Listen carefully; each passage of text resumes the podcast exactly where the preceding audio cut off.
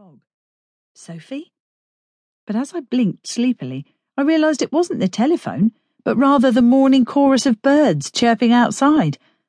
I sat up with a start. Sophie hadn't called. What time was it? Grabbing my phone, I stared at the display in disbelief. Already 8:30 a.m. and no call. I immediately scrolled down to Sophie's number and pushed the call button. Hello, answered a tired voice. Oh, Mum, I've had a horrible night. Why? I barked. Are you having contractions? Why didn't you call me? No, Mum, I haven't felt a thing, she said. But this bloody water keeps coming out of me. I've had the worst night ever. It feels like I've got a soggy nappy on. Okay, I laughed. I will come over very soon. Quickly flicking through my diary, I cancelled all my appointments for the next few days and set off to see my daughter. I'd hoped things would get going pretty swiftly, but despite Sophie having contractions on and off throughout the day, by that evening everything had once again calmed down, and there was no sign of active labour commencing. As I returned home to bed, I found myself restless and anxious. With Sophie's waters having broken and no regular contractions, there was a small chance of infection. I'd feel a lot more at ease once active labour was underway. Her waters are clear, her temperature is normal, and she's a healthy woman carrying a healthy baby, I chastised myself, urging my brain to think like a midwife and switch off the apprehensive mother mode. I must have drifted off at some point, as the loud ring of my telephone at 6:15 a.m. caused my heart to pound in my chest. Grappling with the receiver, I held it to my ear, blinking as the dawn light began to creep through my curtains. It started now, Mum, Sophie said, her voice breathy with excitement and nerves.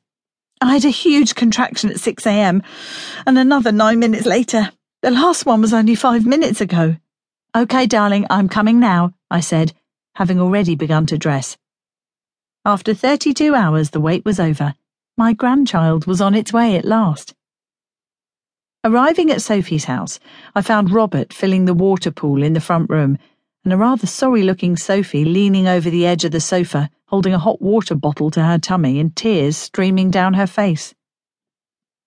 Don't cry, darling, I said, feeling my own stomach convulse with the discomfort of seeing my child in pain. Suddenly, I could understand why people question whether a mother is the correct person to act as caregiver in a situation like this. But when Sophie had announced her pregnancy, she'd immediately asked for me to be there, to care and champion her as she had her much wanted water birth at home. Yes, I was emotionally involved, but that wasn't going to affect my ability to care for her.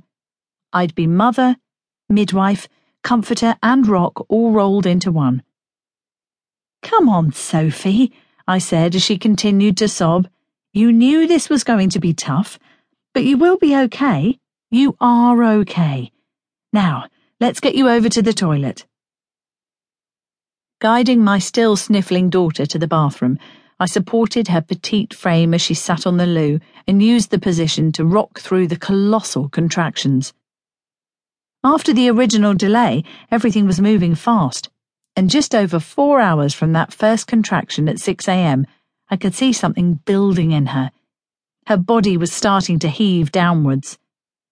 Time to get in the pool, I think, I said, as I helped her up off the toilet and into the front room. Sophie took off her nightie and submerged herself into the warm, soothing water.